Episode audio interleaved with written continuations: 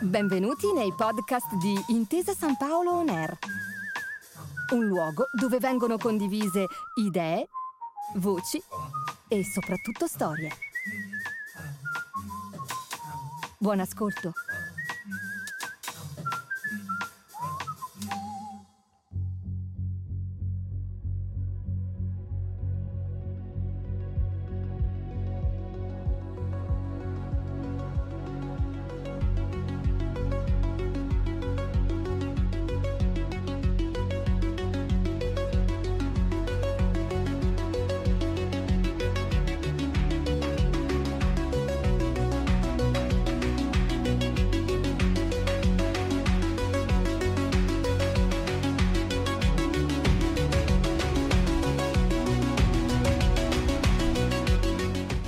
Messina, sono capo allenatore e presidente delle Basketball Operation dell'Olimpia Milano.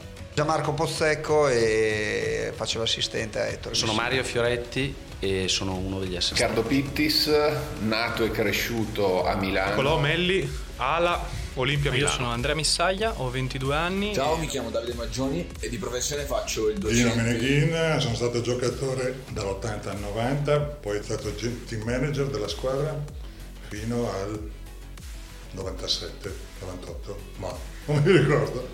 Comunque sono stato prima giocatore e poi team manager della squadra.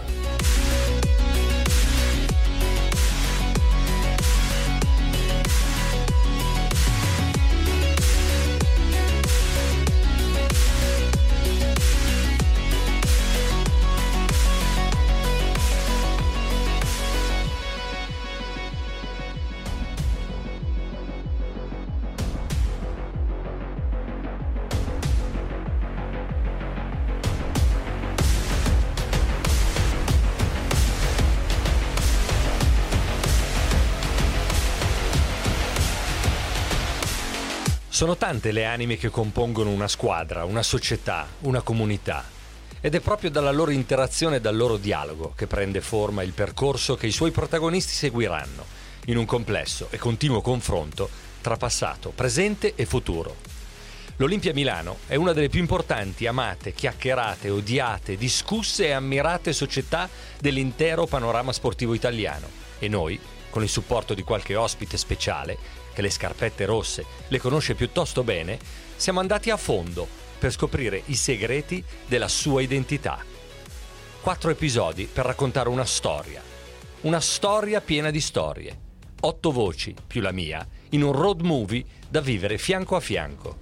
Io sono Alessandro Mamoli e da giovane ho avuto la fortuna di giocare per l'Olimpia Milano. E questo è Tale of a Team, Olimpia Milano. L'affresco di una squadra che non è e mai potrà essere soltanto una squadra.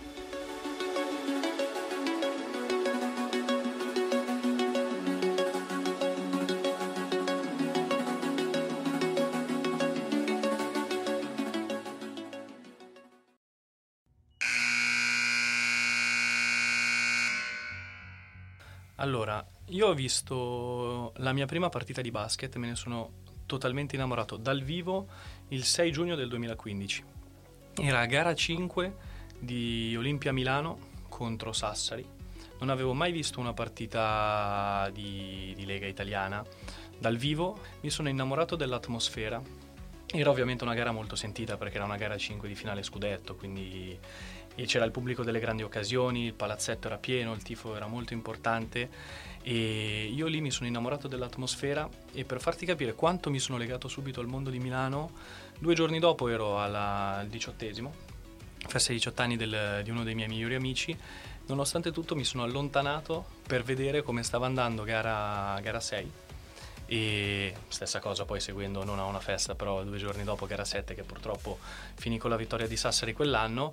Ma da lì io da quella partita que- quei momenti perché ce li ho ancora impressi in testa è stato veramente eh, un episodio di, di tifo positivo una partita poi comunque tendenzialmente corretta sentita ma corretta Il tifo è una materia strana. È un manufatto storico che evolve nel tempo e che si tramuta di anno in anno seguendo lo spirito dell'epoca che vive, evidenziando i cambiamenti della nostra società.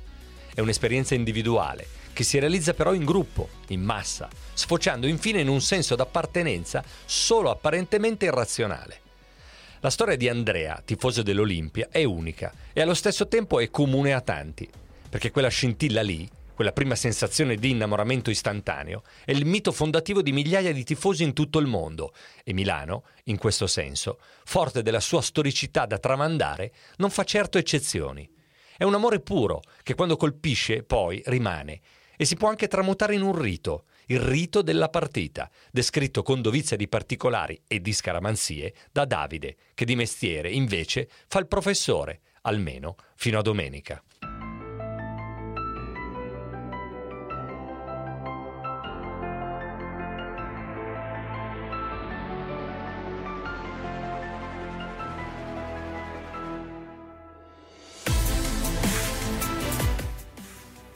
Partecipare a un evento live da tifoso soprattutto, quindi se stiamo all'interno del mondo sportivo, ho una routine quasi maniacale.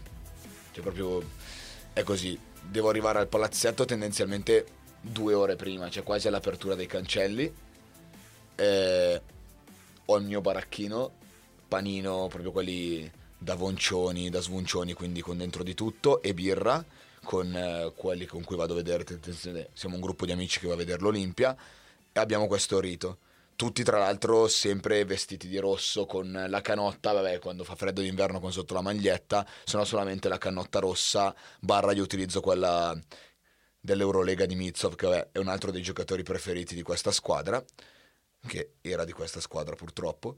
Eh, per l'appunto abbiamo questo rito, arriviamo al palazzetto, si beve una birra, si entra e tendenzialmente poi non si sta mai fermi, si cerca perlomeno di esaltarsi nel vedere quella che è in per sé la partita e le emozioni sono tutto un susseguirsi. Soprattutto perché purtroppo nel vedere l'Olimpia ho sempre questa paura che gli altri o ci sorpassino o ci recuperino. E quindi sei lì che fai un po' di riti scaramantici, per l'appunto anche indossare Adesso sono un po' migliorato, una volta erano addirittura le stesse calze, cioè lo stesso intimo per andare al palazzetto erano gli stessi jeans, gli stessi vestiti sempre, sia che ci fosse caldo o freddo, erano sempre le stesse cose.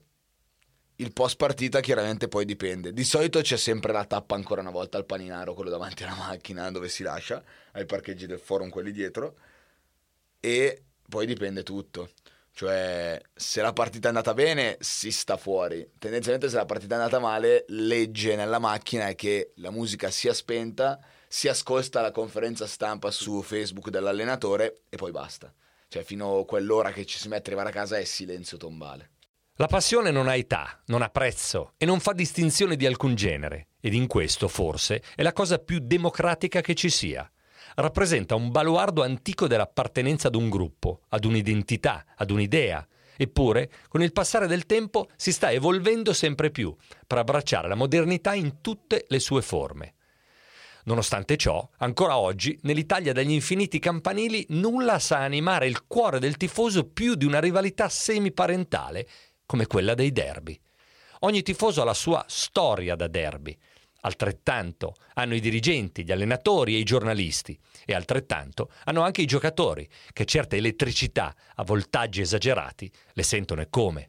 Prendiamo per esempio Dino Meneghin, uno che dell'Olimpia ha scritto pagine di storia e che sulle sponde del Naviglio è arrivato per direttissima, proveniente da una delle squadre nemiche per eccellenza della società meneghina. C'erano le scritte sul muri, una che mi ricorda era se Dino lascia la città, noi... No se Dino se ne va noi bruciamo la città. Questo... Però quello è stato un passaggio obbligato secondo me perché io avevo già 30 anni.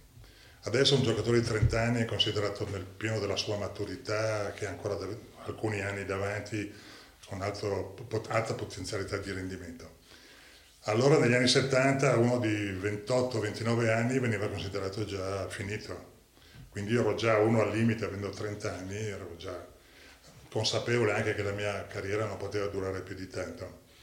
E quindi la cosa che mi ha stupito è che sia stata Milano a ricercarmi, cioè l'Olimpia, perché Milano è sempre stata la nemica storica di Varese. Varese e Milano è cantura il triangolo delle Bermude per me, no?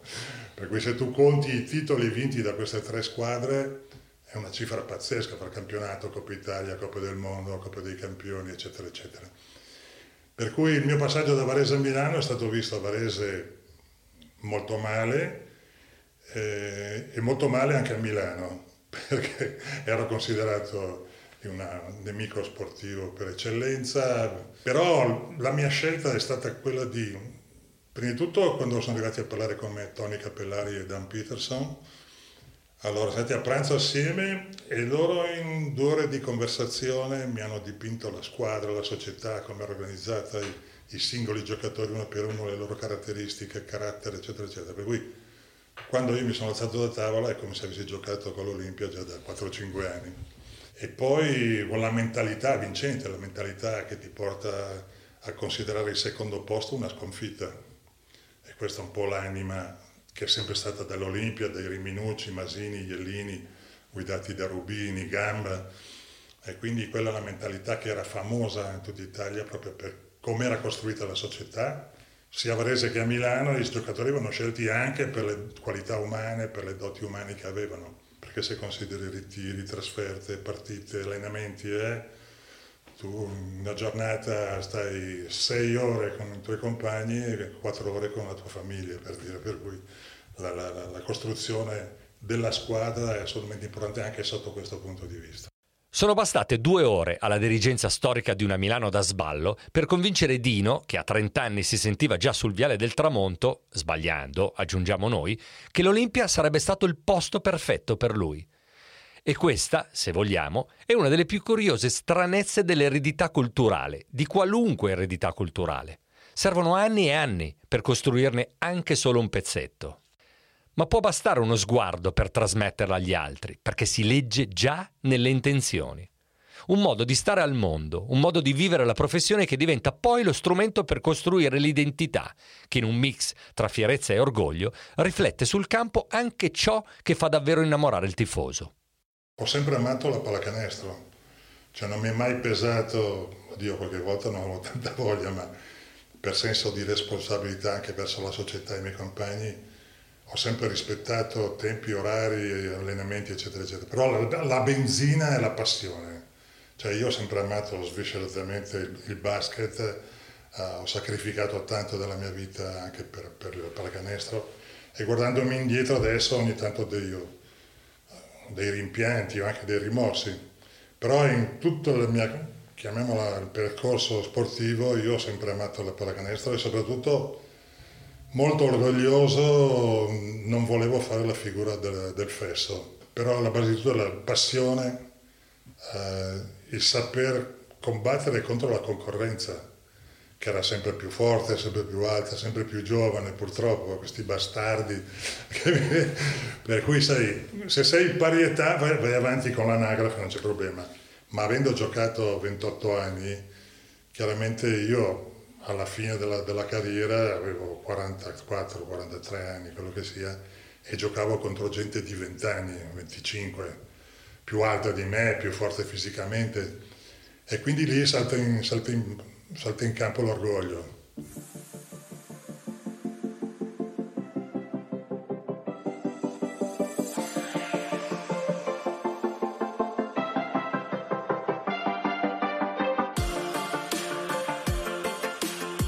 quando sono andato in, in, in Croazia, mm, quindi ex Jugoslavia, quindi dopo l'America forse la nazione dove, dove la pallacanestro ha più radici, eh, Dino Meneghin è, è Dino Meneghin. Cioè quando parli di Dino Meneghin eh, i giocatori si mettono sull'attenti, gli ex giocatori si mettono sull'attenti perché hanno una stima e una venerazione per quell'uomo che non è neanche lontanamente paragonabile a quella che noi viviamo in Italia. E per chi non lo avesse visto giocare, magari per incolpevoli limiti anagrafici, arriva in soccorso il Poz, Gianmarco Pozzecco, altro idolo indiscusso dei tifosi di mezzo mondo, che nel parlare di Dino si anima come non mai. Si apre così un confronto tra le generazioni, quasi un dialogo impossibile, un botta e risposta tra due modi di vivere il basket e soprattutto il rapporto con i tifosi per due atleti che, come pochi altri, hanno saputo stuzzicare lo spirito del pubblico, a partire da quello milanese, anche se magari non esattamente per le stesse ragioni. Cioè Dino Meneghin è, secondo loro, e stiamo parlando di una generazione che ha vissuto i vari Ciosic, eh, eh, Drazen Petrovic, eh, Tony Kukoc, eh, Vlade Divas, cioè, o Vilfan eh, Delibesic, eh, Dalipagic, eh, e hanno una venerazione per Dio Meneghin. E questa è una roba... Io non ho mai avuto la possibilità di dirglielo, eh, spero che ascolti questo podcast, e, però prima o poi voglio raccontarglielo. E questo è quello che poi fondamentalmente io da piccolino pensavo di Milano. All'inizio è stata un po' dura e diciamo che li ho conquistati forse piano piano col mio, col mio muovermi in campo, come giocare, con l'atteggiamento soprattutto e soprattutto alla fine, quando abbiamo vinto lo scudetto contro Pesaro, lì mi hanno secondo me battezzato nuovo giocatore di Milano, perché prima c'era sicuramente qualcuno che mi guardava anche forse giustamente, insomma un po' con un, con un po' di diffidenza. E ti dico, il, grande, il grande rapporto, appunto, quella partita lì secondo me è punto, uno dei punti più importanti nel mio passaggio a Milano, nel mio contatto col pubblico, con i tifosi nostri. Il secondo più importante è la partita contro l'Aris di Salonico, quando abbiamo recuperato i 31 punti persi lì. Ecco, quella partita l'abbiamo vinta veramente grazie all'aiuto anche del pubblico, perché ci hanno sostenuti per 40 minuti incessantemente e ci davano la pinta, la carica giusta. Ecco, in quella partita lì secondo me rappresenta proprio il vero spirito Olimpia. Eh, sei spalle al muro, non sai più cosa fare, non hai forse più energie tecniche, non hai più energie fisiche, però quando hai di fronte un risultato che devi a tutti i costi ottenere, allora gratti il fondo del barile di tutto e tiri fuori anche energie inaspettate che forse non avevi e questo ti fortifica ancora di più, ti dà ancora più forza. Ecco, quella partita lì che racchiude secondo me, che, che esemplifica al massimo lo spirito Olimpia totale, quindi società, giocatori, pubblico, quello è stata la cosa più bella. Società, giocatori e pubblico, racconta Dino, che non può certo esimersi dal racconto di una partita, il più 34 all'Aris Salonicco, che ha fatto storia. Vissuta da lui in campo, da migliaia sugli spalti e anche da un giovane Pittis in panchina. Troppo forte per non essere parte del roster, troppo acerbo per scendere in campo in quel lontano 1986. Il suo ricordo si incastra tra quelli dei compagni e quelli del pubblico, dando un ulteriore twist al racconto di tutti. Un ricordo forse su tutti, ne, ne aggiungo uno anche se l'ho vissuto eh, praticamente come tifoso dalla panchina. Eh, la vittoria storica ormai citata mille volte contro Salonicco, eh, in cui veramente c'è stato un, un, un trasporto emotivo di, di, di, quelle migliaia di persone che erano dentro al, al Palatrussardi e di noi in campo e di tutti quelli che la vedevano al di fuori che ha superato ogni, ogni limite eh, fino a quel momento. Un trasporto che per il giovane Riccardo, talento prossimo all'esplosione, ha generato un transfer emotivo, focalizzandosi sul proprio rapporto con una delle tifoserie più appassionate d'Italia. Quando nella finale dello stesso anno contro Caserta in eh, gara 3 eh, ho fatto la, la partita che in un certo senso mi ha un po' consacrato nel mondo della pallacanestro adulta, eh, per cui abbiamo eh, vinto il campionato, oltre che chiaramente la partita, e nella quale io ho giocato eh, in, in, modo, cioè apportando un, un, un contributo decisivo.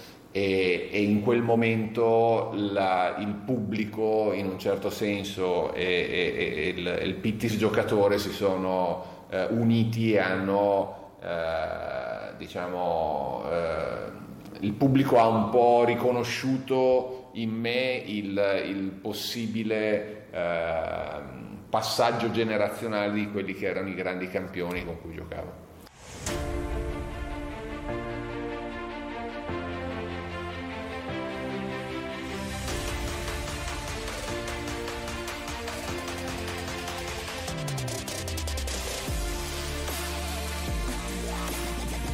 Un dialogo tra presente, passato e futuro, che nella voce di chi ha arringato la folla in lungo e in largo prende vita, riaccendendo immagini e ricordi che il tempo non potrà mai sciupare. Lo scudetto vinto contro Pesaro, quello con Caserta, la rimonta all'Aris, storie raccontate cento volte, e che da ogni rework emergono cariche di sfumature, dettagli nuovi, perché a restare poi, oltre ai trofei, alle statistiche e ai premi, sono gli aneddoti, sono gli istanti, perché è proprio tra le pieghe della narrativa che nasce la passione. Sono i racconti, le parabole umane di chi sta in campo ad animare lo spirito di chi sta fuori e come sanno bene Meneghin, Pitti, Spozzecco e migliaia di tifosi dell'Olimpia, poche cose sanno farlo quanto i derby. E Gianmarco, la mosca atomica, è tra i pochi a poter mettere sul piatto della bilancia il fatto di averli vissuti da entrambi i lati della medaglia. Sai, un derby bene o male ti fa vivere questa sorta di strana, uh, come dire, coincidenza anche poi abbastanza logica, no? uh, che se giochi in casa o giochi in trasferta, bene o male comunque la tifoseria avversaria c'è ed è consistente. Quindi uh, è vero che quando giochi in casa hai un vantaggio, come dire, in percentuale, no? Poi vivevi questo esodo di massa quando giocavamo chiaramente qui a Milano di tutti i varesini che la domenica mattina partivano e per venire, vedere, per, venire a vedere, eh, la gara al forum piuttosto che nei vari palazzetti in cui si è giocato in questi ultimi anni. Penso che ci sia stato sempre comunque di fondo un grande rispetto anche tra i due club, tra le due società, tra le due tifoserie, proprio perché c'è questa un po' anche piccola presunzione di, di eh, rappresentare no? un po' la storia della pallacanestro, se tu hai insomma spulci quella che è stata la, la, la, la storia della pallacanestro stessa, non puoi non, dire, evidenziare che due delle sicuramente più grandi squadre di, di, di, della storia della pallacanestro italiana sono Varese e Milano. Oggi che Milano sta consolidando la sua vocazione europea, mirando al futuro con progetti di grandezza, è quasi nostalgico pescare a piene mani dall'anedottica di un periodo passato, vissuto a tinte molto più nazional popolari. Eppure il derby e l'aura del passato sono strumenti che hanno partecipato a costruire attivamente l'identità dell'Olimpia, anche solo per antitesi rispetto al resto del mondo. I racconti danno corpo alle idee, alle volontà, e quando hai a disposizione il Poz, che ne è una delle massime autorità in assoluto, è meglio non farseli sfuggire per capire dove affonda le proprie radici lo spirito di appartenenza.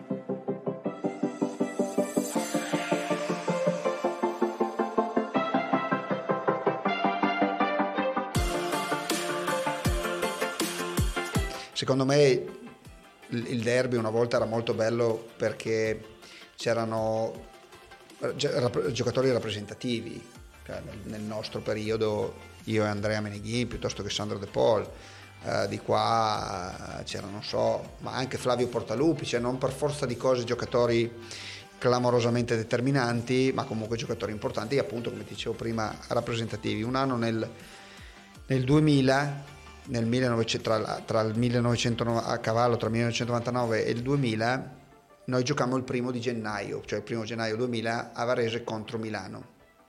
Ed era appunto uno dei primi anni dove c'era la, entrò in vigore la legge Bosman, quindi squadre farcite di giocatori stranieri, prevalentemente poi americani.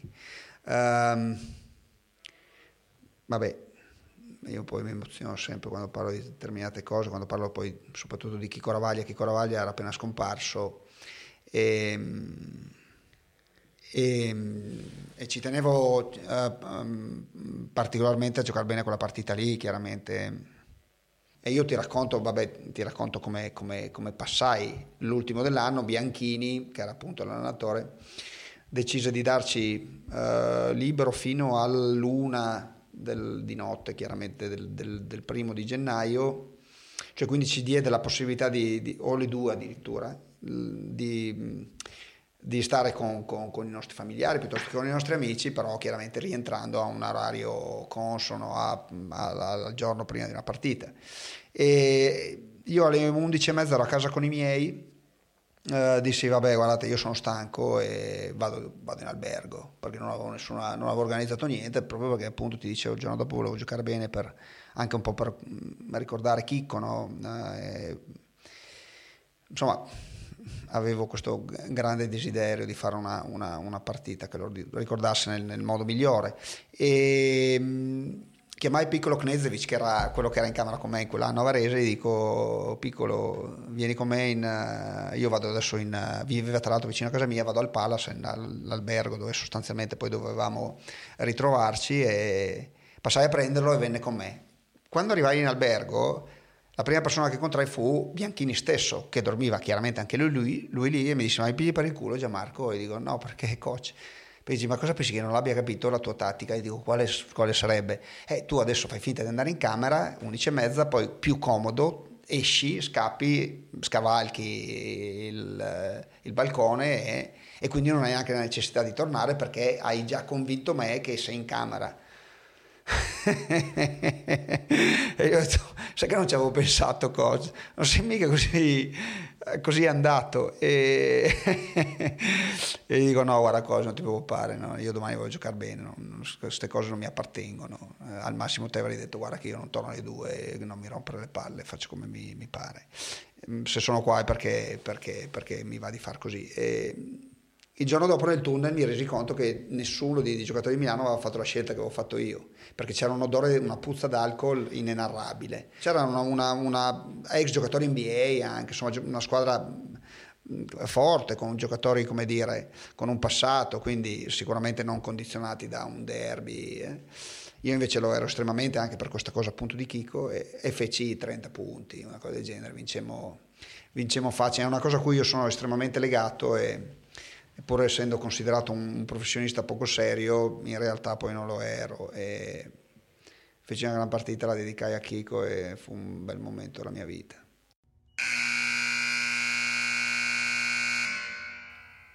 Il pubblico di Milano è stato ed è ancora protagonista del palcoscenico più importante del basket tricolore. È sospeso, se vogliamo, tra quello di San Siro e quello della Scala, proprio a metà coccolato da anni di gloria passata, che l'ha reso esigente, e stuzzicato dalle prospettive future, che sono altrettanto importanti, ma che devono fronteggiare oggi la realtà di uno sport sempre più specializzato e globalizzato. Un mix difficile da domare, come conosce bene chi questa piazza l'ha vissuta tre volte in tre diverse incarnazioni. Quel Nicolò Melli che ora, dopo i successi in Eurolega e l'esperienza in NBA, è tornato alla base, forte di una conoscenza completa del basket mondiale. Allora, il pubblico di Milano è un pubblico indubbiamente difficile, eh, abituato bene, nel senso che comunque Milano è una piazza sportivamente parlando che ha avuto tanti successi, sia nel basket che nel calcio, alcuni più recenti, alcuni un po' più...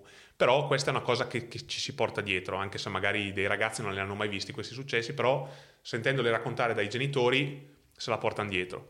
Uh, il momento di grande comunione con il pubblico di Milano è stato lo scudetto. È stato lo scudetto, c'era il forum, 12.500 persone, pieno, murato, cioè, bellissimo, cioè, proprio bello. Poi è arrivata gara 7, io mi ricordo a tre minuti alla fine eravamo pari, ho detto qua bisogna, far, bisogna farcela. Bellissimo. Quando si accende ti trascina, perché poi il forum magari è vecchio, ma siamo tutti lì, siamo tutti vicini.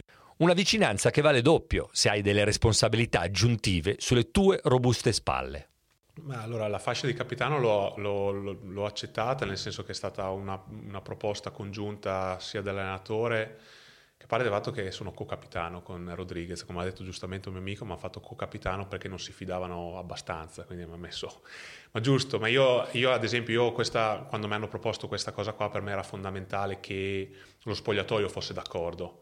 Perché poi alla fine la fascia di capitano sì importante, per me è veramente un privilegio poter dire di essere il co-capitano dell'Olimpia Milano e fuori, fuori questo, eh, sai, comunque sei italiano, in Italia sei capitano o co-capitano di una squadra così prestigiosa, cerchi sempre di essere, come dire, impeccabile, no? comunque di rappresentare anche la società e poi comunque con una proprietà di questo tipo è importante sempre dare un'immagine di sé, secondo me, eh, giusta, che poi insomma non bisogna neanche snaturarsi, quindi deve essere anche una, una, un'immagine fedele a quello che si è, eh, però sempre pensando di rappresentare un gruppo, una società un po', un po' più grande di te. Però sapere che comunque magari quando un tifoso ti chiede una foto, quando devi interagire con delle persone, insomma, c'è sempre magari qualcosa dietro, ecco, quindi eh, sapere che si rappresenta qualcosa e, e, a me piace personalmente, mi piace questa cosa, mi piace che la gente mi, mi identifichi anche con l'Olimpia Milano, è qualcosa che mi rende molto molto orgoglioso. Attimi, immagini e istanti che servono per costruire l'identità ed il futuro, in una società che dovrà sempre fare i conti con il proprio passato, persino quando sta guardando avanti con forza e convinzione. Il Ciacio Rodriguez, co-capitano dello scudetto numero 29, nel frattempo ha salutato l'Olimpia con un messaggio emozionale che ha toccato le corde più intime di tutti i tifosi. Melli però resta e con lui anche il senso generale. Sentirsi parte di qualcosa di più grande, di un'esperienza collettiva non cambia e spesso si manifesta nella bellezza di semplici polaroid, momenti fissati nella memoria e che si fondono con il nostro DNA come quello che racconta Davide, il nostro tifoso professore. Finali del 2018. Nick Melli non c'era, era altrove a cercar fortuna prima di rientrare a casa per la terza volta. E in finale scudetto, in gara 5 per l'esattezza, la folla del forum poté esultare per un momento di estasi collettiva, una giocata difensiva, come vuole la tradizione delle scarpette rosse. Quella stoppata è stata clamorosa, mi ricordo ancora che mancavano pochissimi secondi eravamo sopra di uno e Sutton prende il pallone, aveva fatto una partita stratosferica Sutton quella sera, forse quasi da doppia doppia, prende il pallone, usa un blocco per andare dentro a gomito, quindi ricciolando e va ad appoggiarla. Gaudlock dal nulla si stacca dal suo uomo, salta boh, tantissimo, cioè sembra che possa rimanere in aria quando anche lì il fiato sospeso e sembra che ti possa rimanere in aria quei 20-30 secondi e gli tira una stoppata sul tabellone Sutton si gira, si lamenta e tutto, però in realtà Gaudolo che è già abbracciato da tutti perché suona la sirena e per noi quella gara è stata vinta e, ed è lì che è cambiata la serie fondamentalmente, siamo andati sul 3 a 2, poi abbiamo fatto 4 a 2 a casa loro. È stata però veramente quei 20-30 secondi lì, la tensione che c'è stata, soprattutto perché era palla in mano loro e quella sera sembrava che potessero segnare veramente di tutto i giocatori di Trento, che hanno fatto anche poi una grande serie, una grande stagione quell'anno e soprattutto perché l'anno prima Trento ci aveva eliminato in casa, tra l'altro forse battendoci in gara 5 con Figlioi da 20 punti e uno scarto di 30, cioè quasi andare via con le lacrime dal palazzetto letteralmente per eh, il dolore provato, il lutto di quella partita e quindi c'era anche questo tabù, invece l'anno dopo in finale siamo riusciti a vincere noi, è stata quella stoppata lì che ha cambiato un po' tutto, cioè per me che l'ho vista è come a sentire i miei amici che sono riusciti ad andare fortunatamente a Siena alla vittoria del 27 scudetto, detto è stato come il tiro di Gerras. Ecco, quindi la partita che ricordo meglio è questa.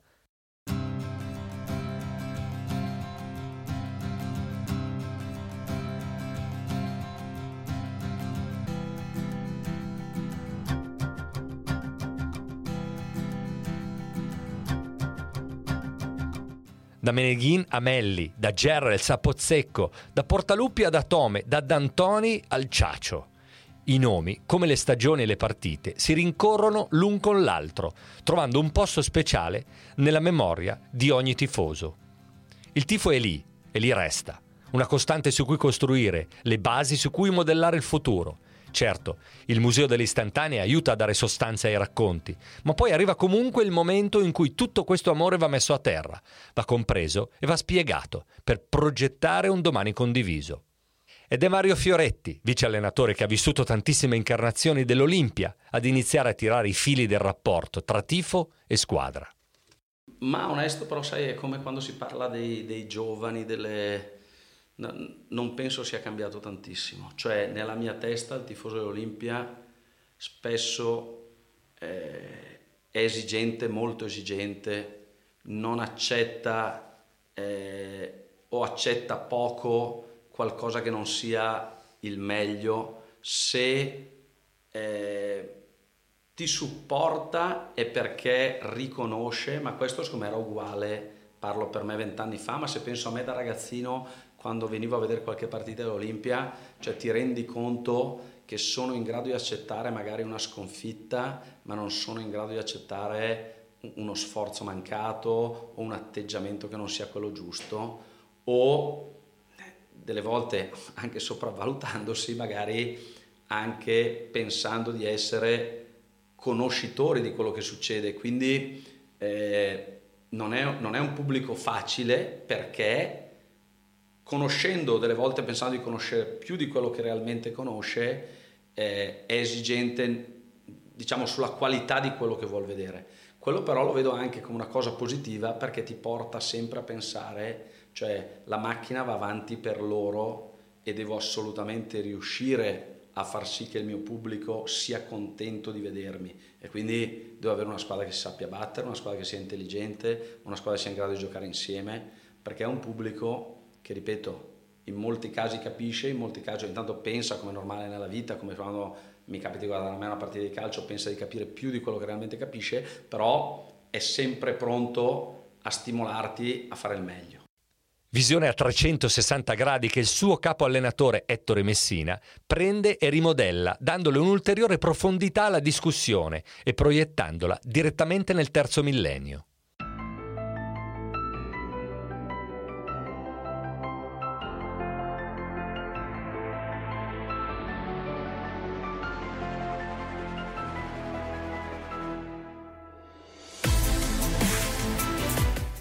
Parto da un presupposto, la squadra, io i giocatori dobbiamo guadagnarci eh, la stima, la considerazione, la voglia di tifare da parte dei nostri tifosi, questo è scontato.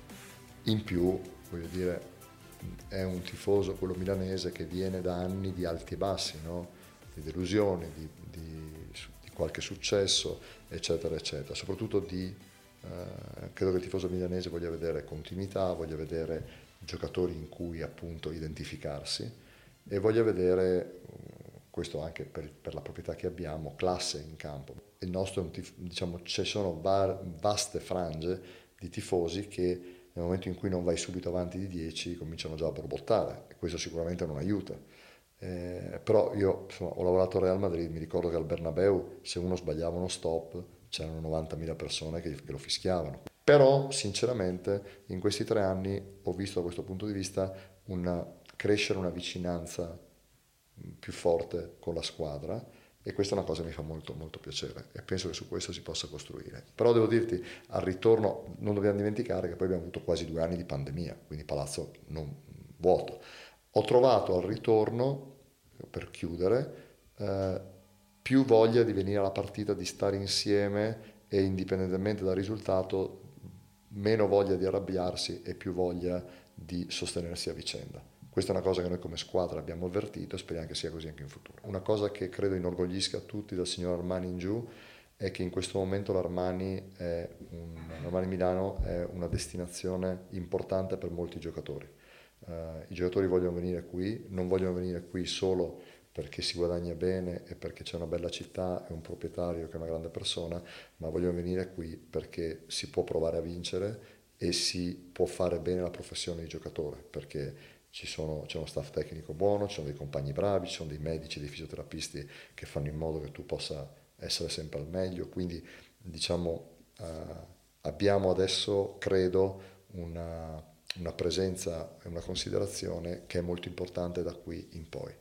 Poi ovviamente l'obiettivo è quello di arrivare ad avere una coesione enorme con 12.000 o 13.000 o 15.000 tifosi che vengono il più possibile a vedere le partite e con cui condividere dei momenti belli che siano vittorie o comunque l'averci provato. Quindi questo secondo me deve essere il nostro obiettivo finale. Si è sempre detto ed è stato anche uno dei cavalli di battaglia dell'Olimpia mi sembra di due o tre anni fa che era We Not Me oppure anche adesso che si diceva insieme fino a poco tempo fa nella, durante la stagione quindi proprio dell'ambiente famiglia Olimpia. Nel senso sei lì al palazzetto e non riesci a stare seduto sulla sedia. Cioè io seduto a guardare la partita non riesco a stare. Devo stare in piedi devo incitare la squadra quando posso devo urlare prendermela con gli arbitri esultare per un giocatore oppure per una passaggio sbagliato, eccetera, eccetera. Quindi questo è il punto. Sei sempre lì, hai un'emozione diversa perché non è sulla tua pelle, non la vivi in prima persona. Però se tieni veramente tanto dei colori e li senti tuoi, comunque l'emozione è molto molto profonda. Altri giocatori che invece fanno capire che tipo di rapporto ci può essere, uno è Mizzo.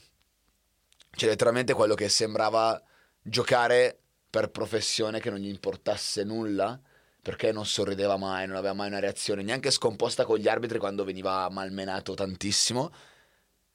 Eppure, cioè, è quel giocatore che invece quando lo vedi sorridere per la prima volta per una giocata che fa, c'ha un sorriso che ti riempie l'anima. Dalla visione olistica e moderna di chi il basket lo ha vissuto ad ogni latitudine, come nel caso di Ettore Messina, alla messa a terra di Davide, il nostro tifoso professore, che di quella stessa visione ha una prospettiva parziale, eppure altrettanto importante.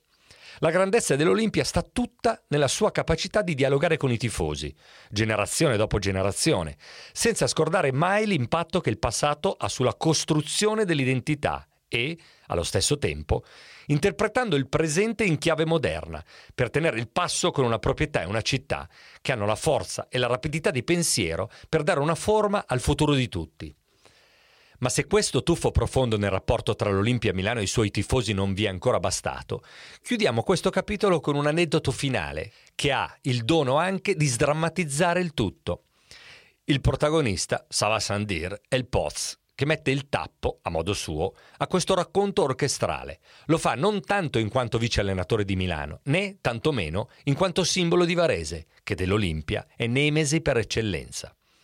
Lo fa come uomo del tifo, idolo della folla, per mettere l'accento su come, alla fine, a fare la differenza tra un rapporto che funziona e uno che non lo fa, sarà sempre e comunque l'umanità che ci si riesce ad esprimere dentro, tanto nell'essere tifoso quanto nell'essere atleta.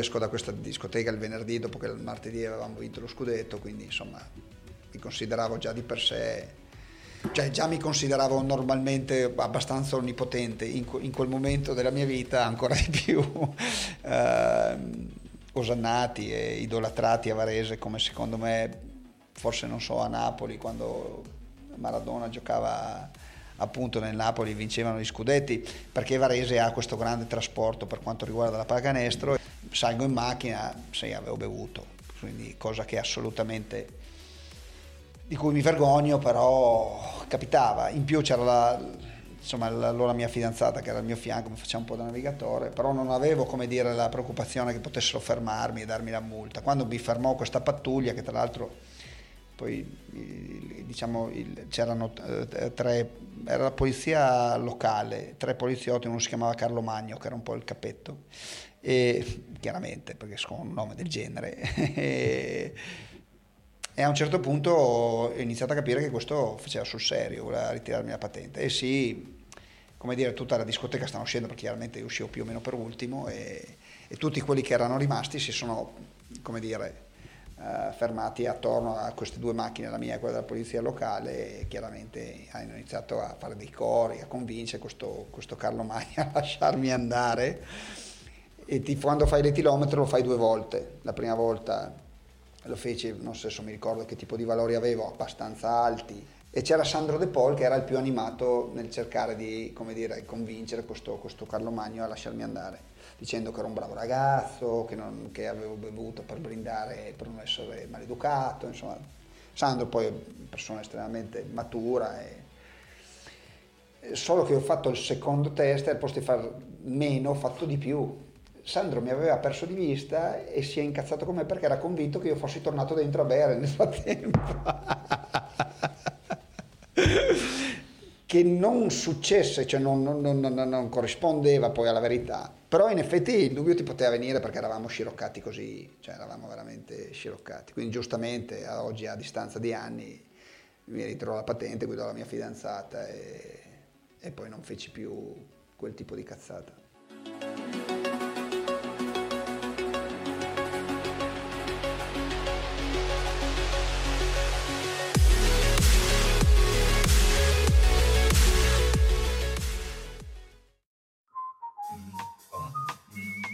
Grazie per aver ascoltato i podcast di Intesa San Paolo On Air.